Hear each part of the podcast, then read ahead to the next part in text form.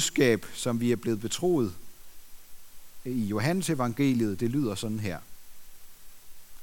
Jesus sagde til dem, hvis Gud var jeres far, vil I elske mig, for det er fra Gud, jeg er udgået og kommet. Jeg er ikke kommet af mig selv, men det er ham, der har udsendt mig. Hvorfor forstår I ikke, hvad jeg siger? Fordi I ikke kan høre mit ord. I har djævlen til far, og I er villige til at gøre, hvad jeres far lyster. Han har været en morder fra begyndelsen, og han står ikke i sandheden, for der er ikke sandhed i ham. Når han farer med løgn, taler han ud fra sig selv, for løgner er han og far til løgnen. Men jeg siger sandheden. Derfor tror I mig ikke. Hvem af jer kan påvise nogen synd hos mig? Når jeg siger sandheden, hvorfor tror I mig da ikke? Den, der er af Gud, hører Guds ord. Men I hører ikke, fordi I ikke er af Gud. Jøderne sagde til ham, har vi ikke ret i at sige, at du er en samaritaner og besat af en dæmon? Jesus svarede, jeg er ikke besat af en dæmon. Jeg ærer derimod min far, men I vandærer mig. Jeg søger ikke min egen ære. Der er en, der søger den, og han dømmer. Sandelig, sandelig siger jeg jer, den, der holder fast ved mit ord, skal aldrig i evighed se døden. Amen.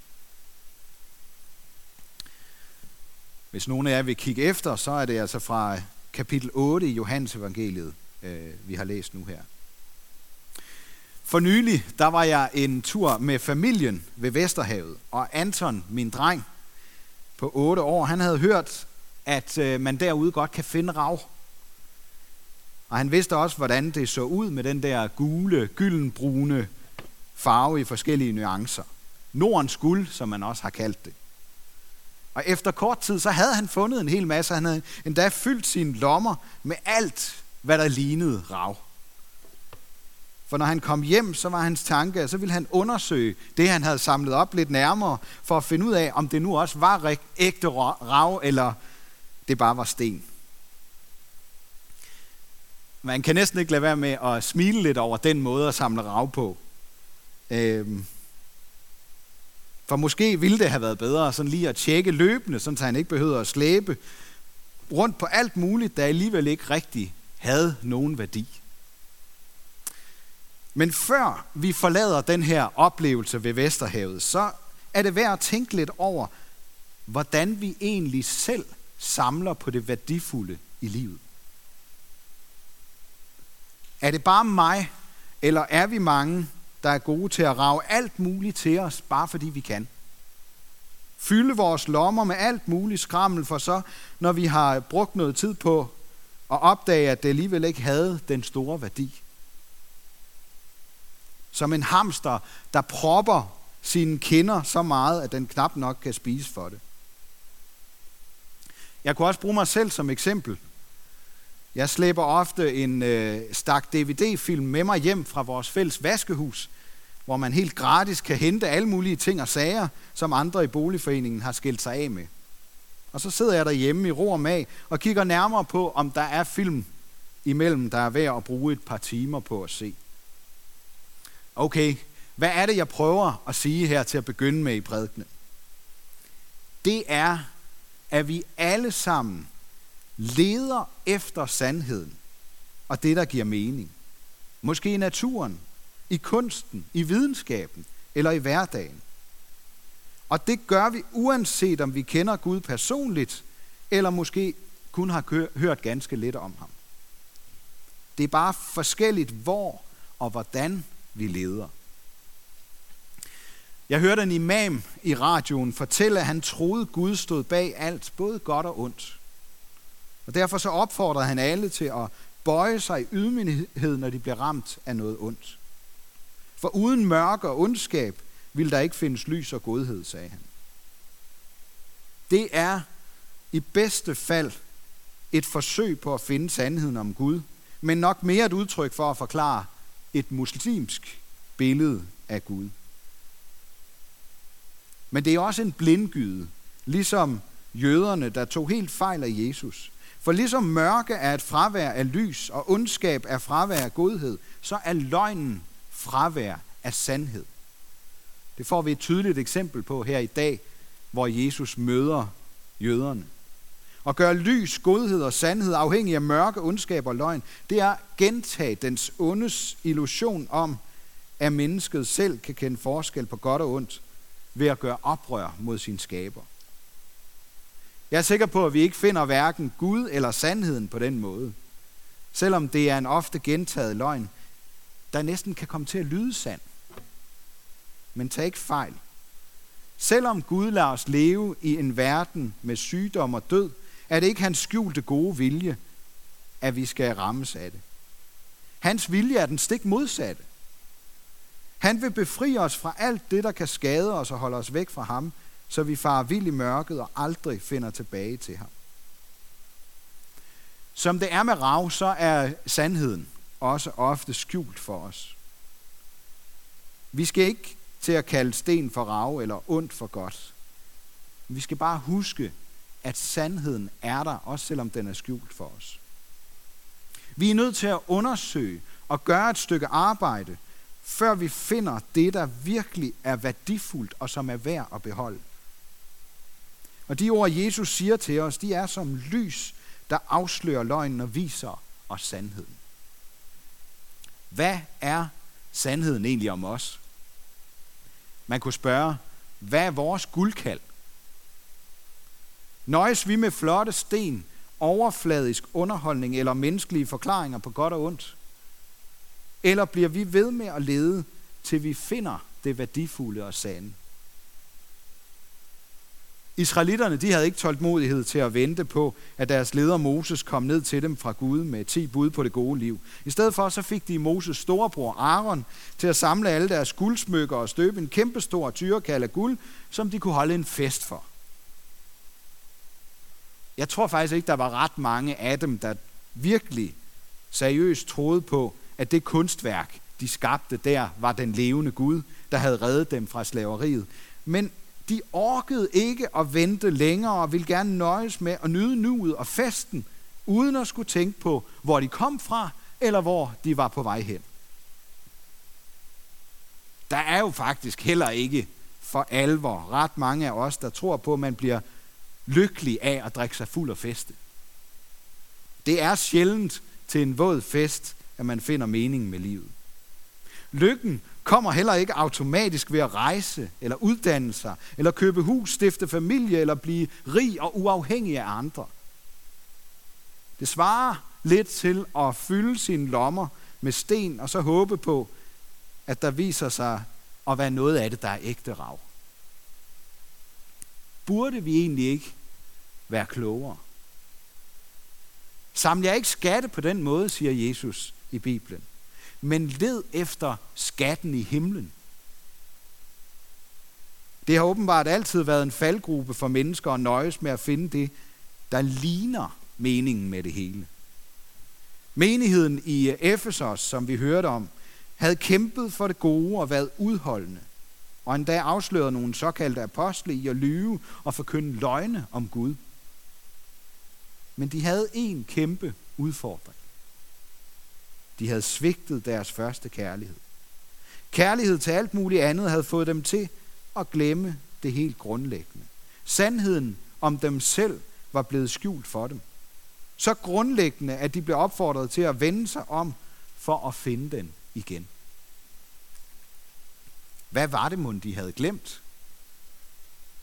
Jeg har i årenes løb snakket med mange mennesker, der har længtes efter, eller måske tilbage til en gang, hvor det med at tro på Gud var en ægte lidenskab.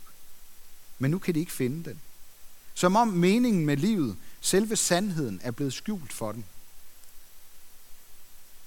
Jeg tror ikke, vi skal vende tilbage til en tidligere livsfase for at finde sandhed. Gud har lavet os finde noget værdifuldt på vores livsrejse, og han vil også i fremtiden lade os finde glimt fra ham, når vi søger sandheden. Jøderne på Jesu tid var også sandhedssøgere. De var seriøse sandhedssamlere. Men sandheden om Jesus var samtidig fuldstændig skjult for dem. De så fromme og gode ud, men Jesus siger til dem, at de har djævlen til far og gør, som han siger, de skal gøre. De troede, de kendte sandheden, men var løgnere. Mere afsløret kan man vel nærmest ikke blive. Når de så på Jesus, så så de en fremmed og en vanvittig. De kunne overhovedet ikke høre sandheden. Det er den ondes allerhøjeste ønske. At vi skal blive blinde for sandheden, så vi ikke længere kan kende forskel på godt og ondt. Jeg kan godt lide at se øh, øh programmet, der hedder Tæt på sandheden. Fordi jeg synes, øh, Jonathan Spang gennem satire nogle gange får nogle sandheder frem på en interessant måde. For nylig der havde han sat sig for at undersøge, hvor risikabelt det egentlig er, det der med at bruge atomkraft. Og det viser sig, at man er meget tæt på at kunne udnytte atomkraft uden risiko for udslip. Jeg har nogle gange den opfattelse, at vi danskere kan have det på samme måde med kristendommen, som mange har det med atomkraft. Det er fint nok, at andre bruger det, når bare det ikke kommer for tæt på vores land. Men alligevel kan vi da godt bruge strømmen, når vi selv er lidt i underskud. Sådan til hverdag, så vil vi ikke have noget med Gud at gøre. Men i særlige krisesituationer, hvor vi er i underskud, kunne vi egentlig godt tænke os lidt af Guds åndelige kraft. Kunne det være, at det først er, når vi opgiver tanken om selv at have sandheden, at vi kan finde den? Kunne det være, at det først er, når vi selv søger sandheden, at vi finder den?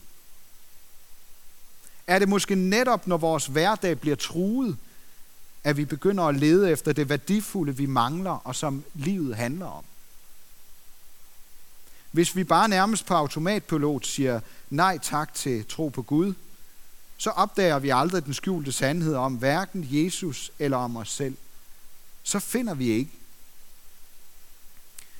Jeg vil godt være ærlig og sige, at sådan har jeg det med rav. Altså for det første så siger det mig ikke noget, og øh, jeg har også opgivet at finde noget af det. Sådan kan jeg faktisk også have det nogle gange med Gud, når han virker svær at finde. Så opgiver jeg det, eller bilder mig ind, at det har jeg alligevel ikke nogen interesse i. Hvad er det egentlig, Jesus vil sige til os i dag? Jeg tror, han vil sige, at uden hans ord, så finder vi ikke frem til sandheden. Uden ham, så finder vi ikke den skjulte sandhed. Og kun ved at holde fast ved hans ord, så skal vi aldrig i evighed se døden. Så kan vi være lige så fromme det skal være, og have nok så mange svar på det ondes problem. Forhåbentlig så er der ikke nogen af os, der helt bevidst modarbejder sandheden, som de ledende jøder gjorde dengang, eller som en muslimsk forståelse af ondskab kommer til at gøre det i dag.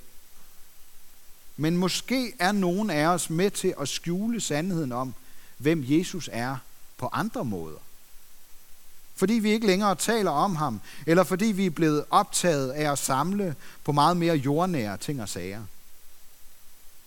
Mens vi er her lige nu i en slags undtagelsestilstand, og lige så stille stadigvæk nærmer os påske, så er det oplagt at genopdage, og bruge noget tid på at genopdage, opdage, hvad livet egentlig handler om.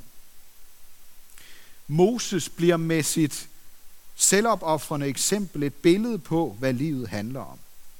Tilgiv folkets synd, beder han, eller slet mig af den bog, du fører, siger Moses til Gud. Prøv lige at høre, hvad han siger. Det er fuldstændig vanvittigt. Det er kun kærligheden, der kan få mennesker til at sige sådan noget. Den selvopoffrende kærlighed. Han er ligeglad med sit eget liv, hvis han bare kan redde de andres. Jesus, Guds søn, bad Gud om det samme for vores skyld. Og han blev ramt. Moses slap, men Jesus blev ramt for stra- øh, af straffen for alle vores synder. Og det er den skjulte sandhed om vores fald og Guds kærlighed, der kan rejse selv den værste synder op igen. Jesus hang på korset, og så bad han far tilgive dem, for de ved ikke, hvad de gør. Og så var det ham, der blev ramt, og os, der gik fri. Det er Guds svar på ondskaben, og det er den første kærlighed, som vi aldrig må svigte. Han skaber ikke ondskaben, han bekæmper den. Og det sted, hvor han gør det, må vi vende tilbage til, både når livet er blevet overfladisk for os, og når vi er blevet ramt urimeligt hårdt. Fordi Jesus kender os den skjulte sandhed om os. Den mest kærlige mand kender os både på godt og ondt. Og hvor er det godt. For det betyder, at han også ved, hvordan han når ind til os med sin kærlighed og befrielse og sandhed. Det kan lyde underligt, men jeg tror, at Jesus var fuld af kærlighed, og at han håbede på, at hans hårde ord ville afsløre løgnen for jøderne, ligesom han håber, at vi i dag vil lade os advare mod de løgne, der er som ubarmhjertigt tunge og værdiløse sten i lommerne. Som ravsamler, der er det vigtigt at kende de rigtige steder, man skal lede. Og sådan er det også, når vi skal finde sandhed. Vi skal ikke tro på alt, hvad vi hører, men vi skal høre Guds ord og nøjes med at tage sandheden med os. Sådan som vi har fået tre eksempler på det i dag, så handler Bibelen fra begyndelsen til enden om mennesker, der forsøger at finde sandheden om Gud og om sig selv. Mere skjult er sandheden altså ikke. For den, der søger, vil også finde, har Jesus lovet os.